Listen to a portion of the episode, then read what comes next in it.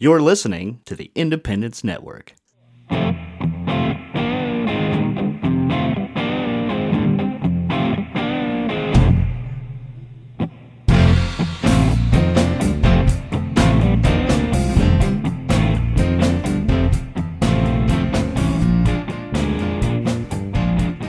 Welcome back to the Ramble Room.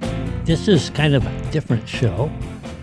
Going to begin in May of 1774. Wolfgang Amadeus Mozart is 18 years old, and he composes a piece of music that is pretty special to me. It's called Table Music for Two. It is written for two violins, and the way that it works is each violinist stands facing one another on either side of a piece of music which is laid between the two. Each of them read the same piece of music, one from one end, one from the other end, and it becomes a duet. Pretty amazing accomplishment for an 18 year old to write this piece. The reason that it is significant to me is somewhere back around 1974 with my orchestra teacher, whom you'll meet in a subsequent show, asked myself and my friend Demetrius Gostas, and he asked us to play this piece for a concert. I'm going to play this piece for you so that you know what it sounds like, and I will say that this recording is probably significantly better than what we were able to pull off all those years ago but here's what it sounds like.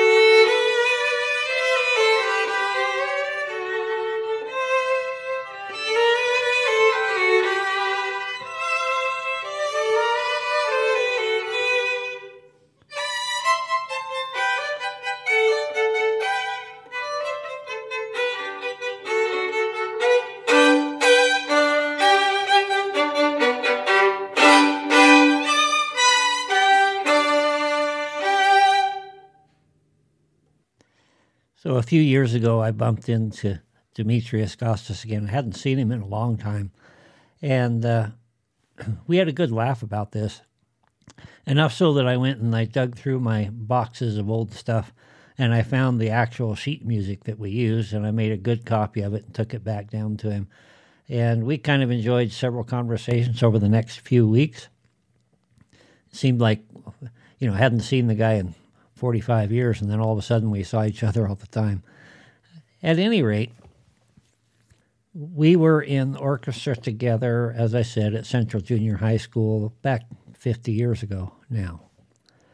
Fast forward to January 31 of 2023.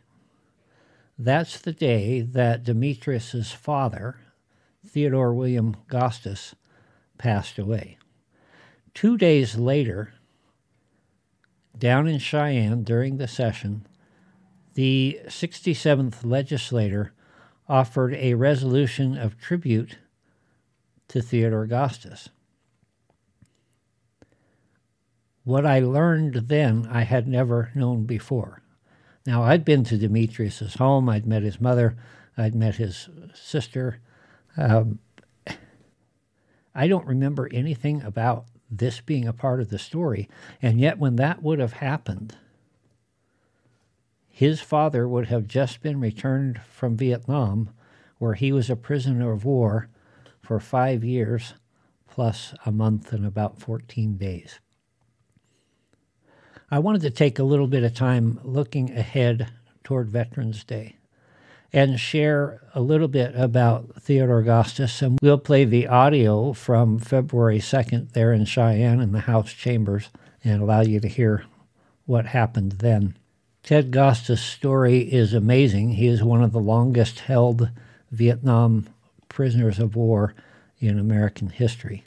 Theodore William Gostas was born December 13, 1938, in Butte, Montana, to a Czechoslovakian mother and a Greek father.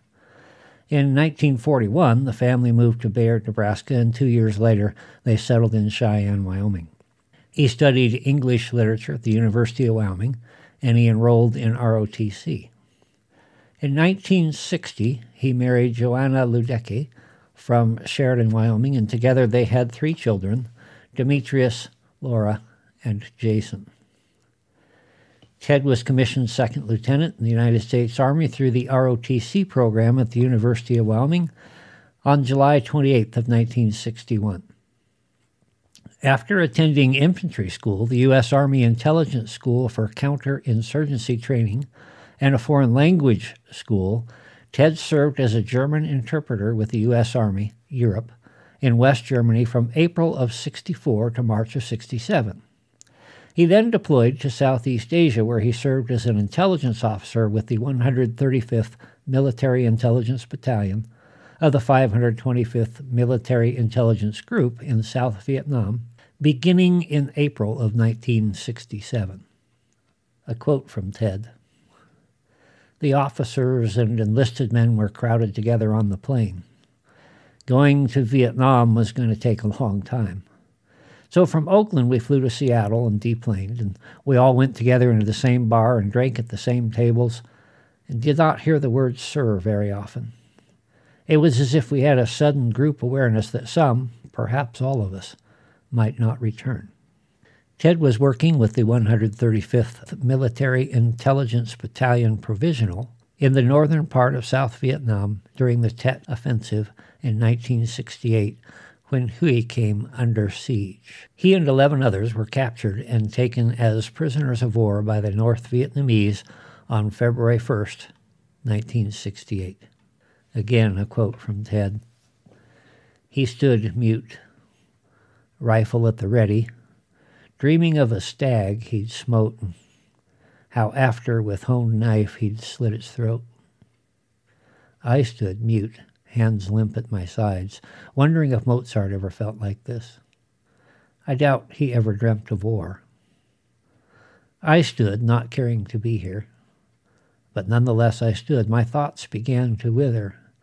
Then they went deep, deep inside of me, and died. When she received the news that her husband had been captured, Joanna began, in 1968, working with the national and state POW and MIA groups, and became the Wyoming coordinator for the National League of Families of American Prisoners and Missing in Southeast Asia. She was a National League of Families representative to a 1971 conference of prisoner of war treatment held in Geneva, Switzerland, and she attended the Paris peace agreement signing in January of 1973. One of her legacies was the distribution of POW and MIA bracelets to bring greater awareness of the plight of servicemen and women captured in Vietnam. A comment left on the American Heritage Center's website dated September 9, 2019. I have a bracelet with Major Theodore Gostas' name on it as well as a blue sticker with a white star on it.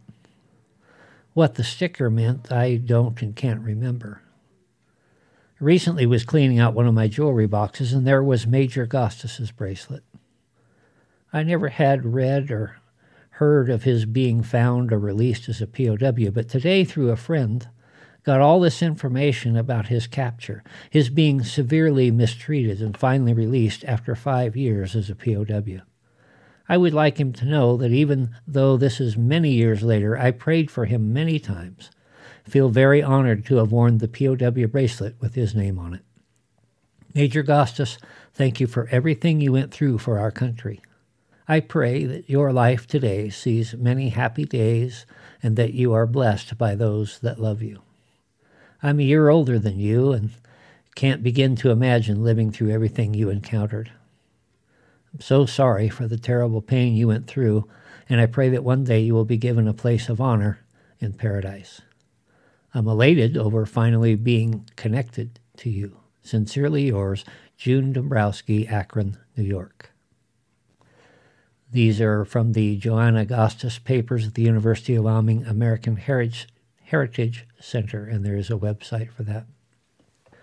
After spending 1,871 days in captivity, Ted was released during Operation Homecoming on March 16, 1973.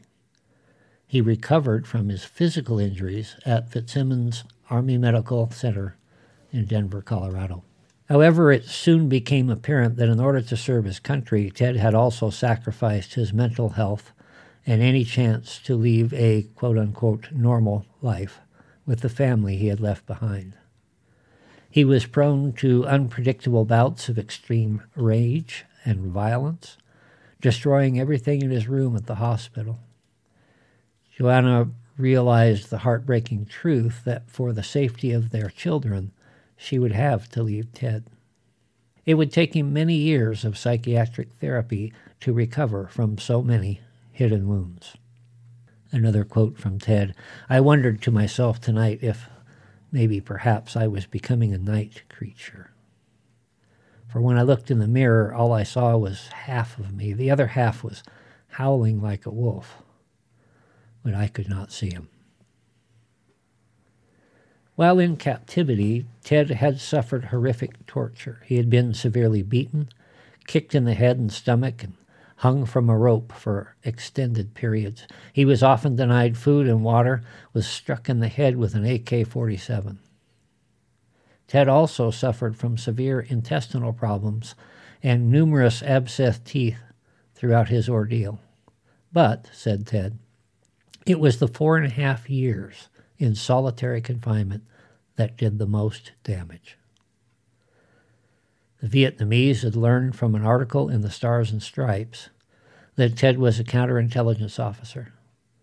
His treatment was more brutal as a result, and he was one of only five Americans to serve more than four years in solitary confinement. Ted's brother, George Gostas, wrote a speech in 1971 in which he tells of the heart wrenching experiences of the families waiting for word from their loved ones. George explained that my brother has never written. Letters sent to him in care of the Viet Cong in France or Algeria simply vanished from sight. We don't know if they've ever been delivered. A Christmas package came back from Cambodia marked refused. Ted had written to George before his capture in Hue he described the very terrible and detailed war in all its hellish brutality. In Ted's words, death has stepped closer to Hue. The VC killed Marines near here, and the boys had six days before rotation. Oh, well, it's all in a day's dollar. Write about man's inhumanity to man. I can't write it because I'm too bitter. Bleed not for me. Bleed for life and all its meaningless meanings. Let there be light intense and burning. The mortars come and blast away flesh. Eat life, or it will eat you. Dead bodies. After a period of recovery, Ted completed admin officer and race relations officer training at Fort Benjamin Harrison in Indianapolis, Indiana. His next assignment was with Headquarters 6th Army at the Presidio in San Francisco, California. From January 1975 to June 1977, he received medical treatment from the Army. On December 1977, with the rank of Major, he was awarded a Bronze Star, two Purple Hearts, and the POW Medal. His Bronze Star Medal citation reads The President of the United States of America, authorized by Executive Order 11046, 24 August 1962, takes pleasure in presenting the Bronze Star Medal to Major Theodore W. Gostas, Adjutant General's Corps, who distinguished himself by exceptionally meritorious service to the United States of America while detained as a prisoner of war in Southeast Asia during the period 27 February 1968 to 16 March 1973. His ceaseless efforts by continuous showing of resistance to an enemy who ignored all international agreements on treatment of prisoners of war in the extremely adverse conditions of the communist prisons of Southeast Asia demonstrated his professional competence, unwavering devotion, and loyalty to his country. Despite the harsh treatment through his long years of incarceration, this American continued to perform his duties in a clearly exceptional manner, which reflected great credit upon himself and the United States Army. Though the transition back to everyday life was hard, Ted found peace by drawing. I would get to the point where I'd think someone was coming to stick a bayonet in my neck, and I'd pull out some good paper, a good pen, and I'd start to draw and draw, said Ted. During his imprisonment, his resolve was tested both physically and psychologically. When he finally returned home, he turned to art as a way of understanding the otherwise unimaginable circumstances he had survived. In Untitled Werewolf, Ted depicts a feral looking creature looming over a man in anguish. The werewolf, being equally man and animal, stands for both the instinctual and complex fears raging through those caught in the midst of war. In such a confined space, the man has little choice but to face this tangle of survival instincts, pain, and traumatic loss embodied by the werewolf. While Ted has since left such fear behind, art helps him grapple with what lingers the pain. I did my bit with fear and I survived. Pain, however, was and sometimes still is the only adversary to which I buckle. And as a result, I pay pain tribute. A quote found at the National Veterans Art Museum.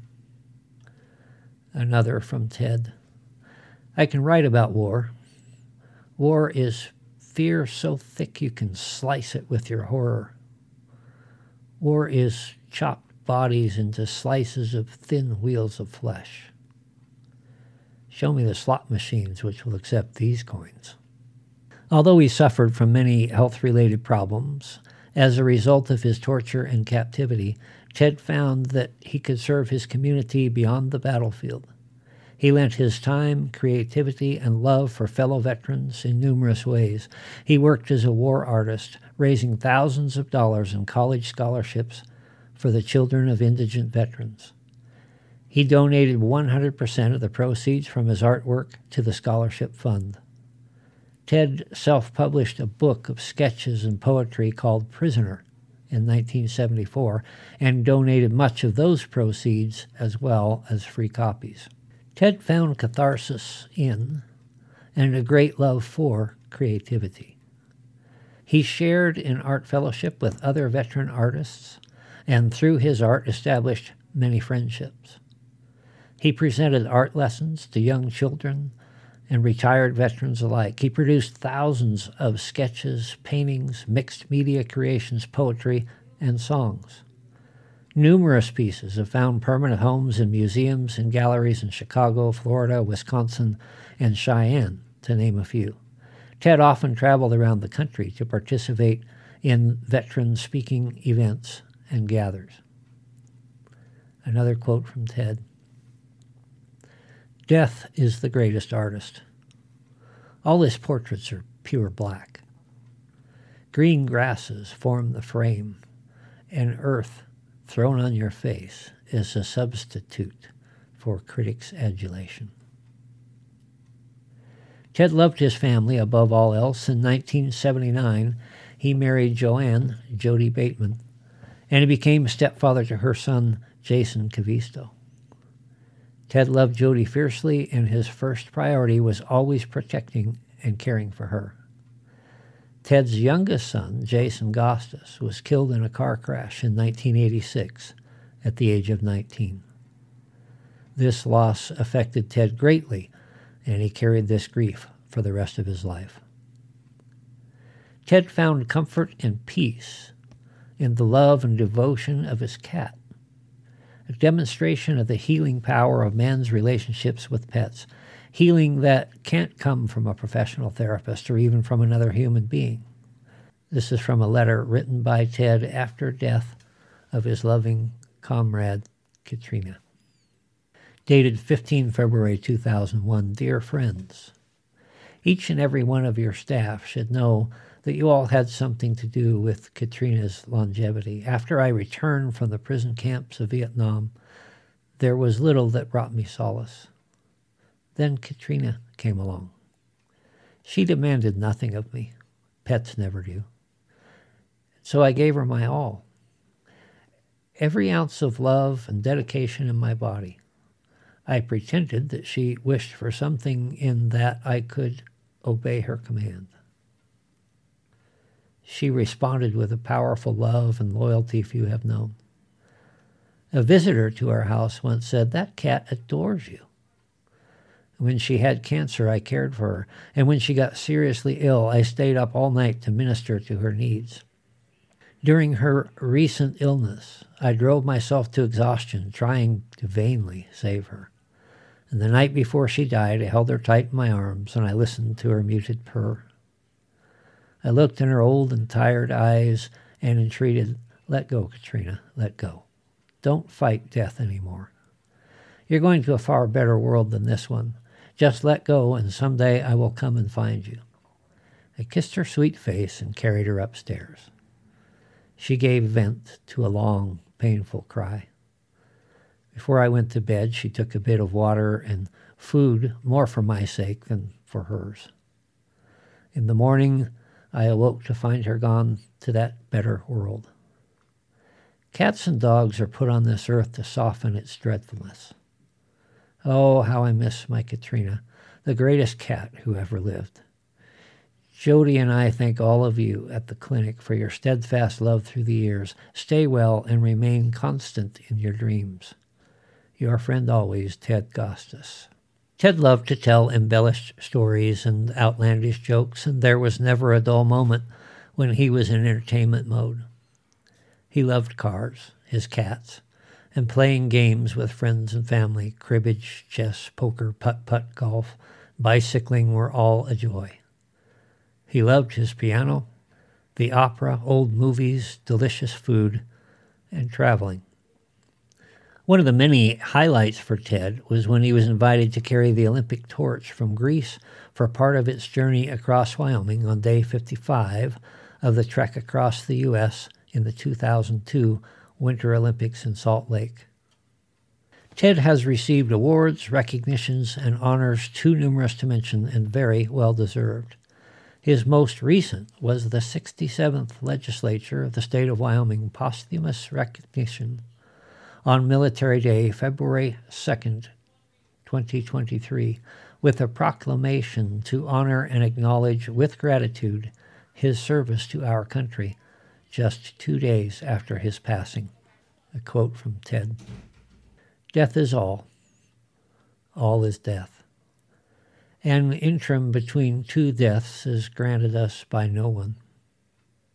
That's just the way it is. There is no other way. What other way could there be based on what we know? The interim is the thing. It's so awkward, so boring, and so dumb. Such is life to go from death to interim of folly and then back to death.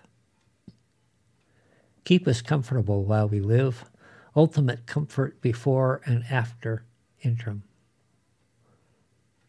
Don't ask where you are going, since you can't remember where you've been. Ted is survived by Jody, his wife of 44 years, his son Demetrius, with wife Linda Gostas, daughter Laura, with husband Dirk Stamp, and stepson Jason Cavisto, with wife Jamie.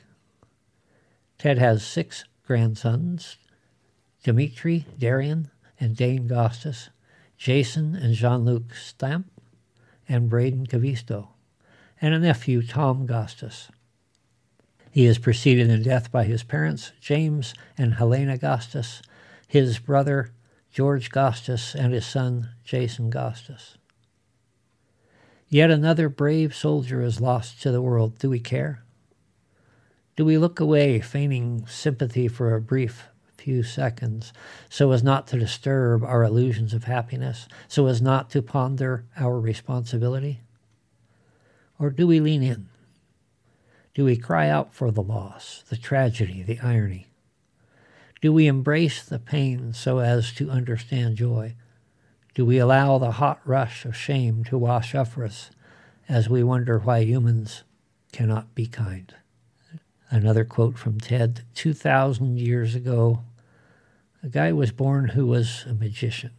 He conned people into following him, and when he ran out of magic, the crowd killed him. When I run out of magic, I too will be killed. Goodbye, Ted, Dad, Grandpa, Uncle, friend. Huzzah, your new adventure begins. I'd like to take a few minutes now and play for you the audio from February 2nd, 2023 on the House floor. Uh, this is the tribute that was offered then, the resolution read before the House. We have a we have a special resolution, and uh, we're going to do that presentation. And so, reading clerk, I think I'll have you read the resolution. And uh, we have in attendance as we read this. Before we read it, we have in attendance um, Jody Gostas, is that correct? Is she here? It's his wife, okay. Friends Marty Harbick, Terry Harbick, and Russ Talander. And so, Chief Clerk, if you'll please uh, read the resolution. The 66th, the 67th Legislature of the State of Wyoming recognizes Major Theodore W. Gostas a joint resolution of the undersigned members of the 67th Legislature of the State of Wyoming recognizing Major Theodore W. Gostas posthumously on Military Day 2023 for his patriotism, dedication, and sacrifice to the United States of America. Whereas Ted Gostas, born in 1938, was commissioned a second lieutenant in the United States Army through the Army ROTC program at the University of Wyoming on July 28, 1961, and went on active duty beginning March 28, 1963. And whereas, after attending infantry, infantry school in the U.S. Army Army Intelligence School for Counterinsurgency Training and Foreign Language School, Captain Gostas served as a German interpreter with the United States Army Europe in West Germany from April 1964 to March 1967. And whereas Ted deployed to Southeast Asia, where he served as an intelligence officer with the 135th Military Intelligence Battalion of the 525th Military Intelligence Group in South Vietnam from April 1967 until he was captured and taken as prisoner of war during the Tet Offensive on February 1, 1968. And whereas for five years, one month, and 15 days, Ted was a captive in North Vietnam, surviving on only two small rice balls and approximately four ounces of water a day. Ted was kept in a hole in the ground for, with 35 fellow prisoners in a space meant to house nine people. Ted was tortured and abused by being struck in the head and the stomach repeatedly with an AK 47, hung from a rope for extended periods of time. and denied water, all while watching his fellow troops die. And whereas during four and a half years of solitary confinement, Ted was beaten repeatedly. Ted was informed he was to be sentenced to death and forced to wear a cloth target on his chest. Ted's health deteriorated. The abuse Ted suffered led to abdominal damage, 18 abscessed teeth, and eventually affected his heart. And whereas Ted was finally released on March 16, 1973, during Operation Homecoming after spending 1,871 days in captivity. Ted was awarded the Bronze Star, two Purple Hearts, and the POW Medal.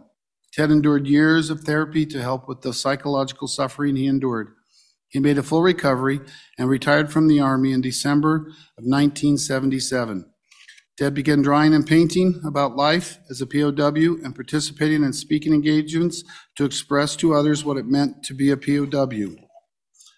And whereas Ted passed away on January 31st, 2023,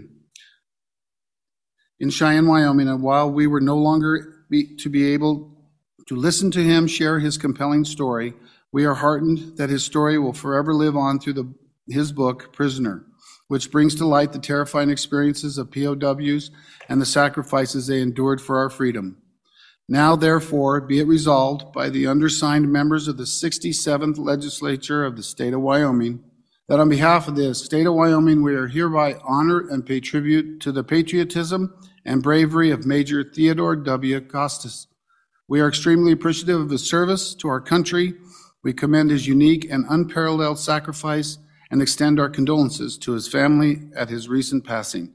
Signed on this day, on this second day of February 2023, Senator Ogden Driskill, President of the Wyoming Senate, and Albert Sommers, Representative Albert Sommers, Speaker of the House of the Wyoming House of Representatives. So I just, what a story, right? Well, that, that doesn't get you nothing, well, um, what a what an honor for us to be able to honor him. And for those of you that knew him, um, we're just, we're, we wish we had known him. And so thank you for coming. And, uh, you know, I just say maybe we just give a round of applause for, for Major Ted Gostas and, and uh, for all he's done for Wyoming, for the nation, uh, for POW people, for POW um, prisoners of war. Uh, what a story. So Hats off to him.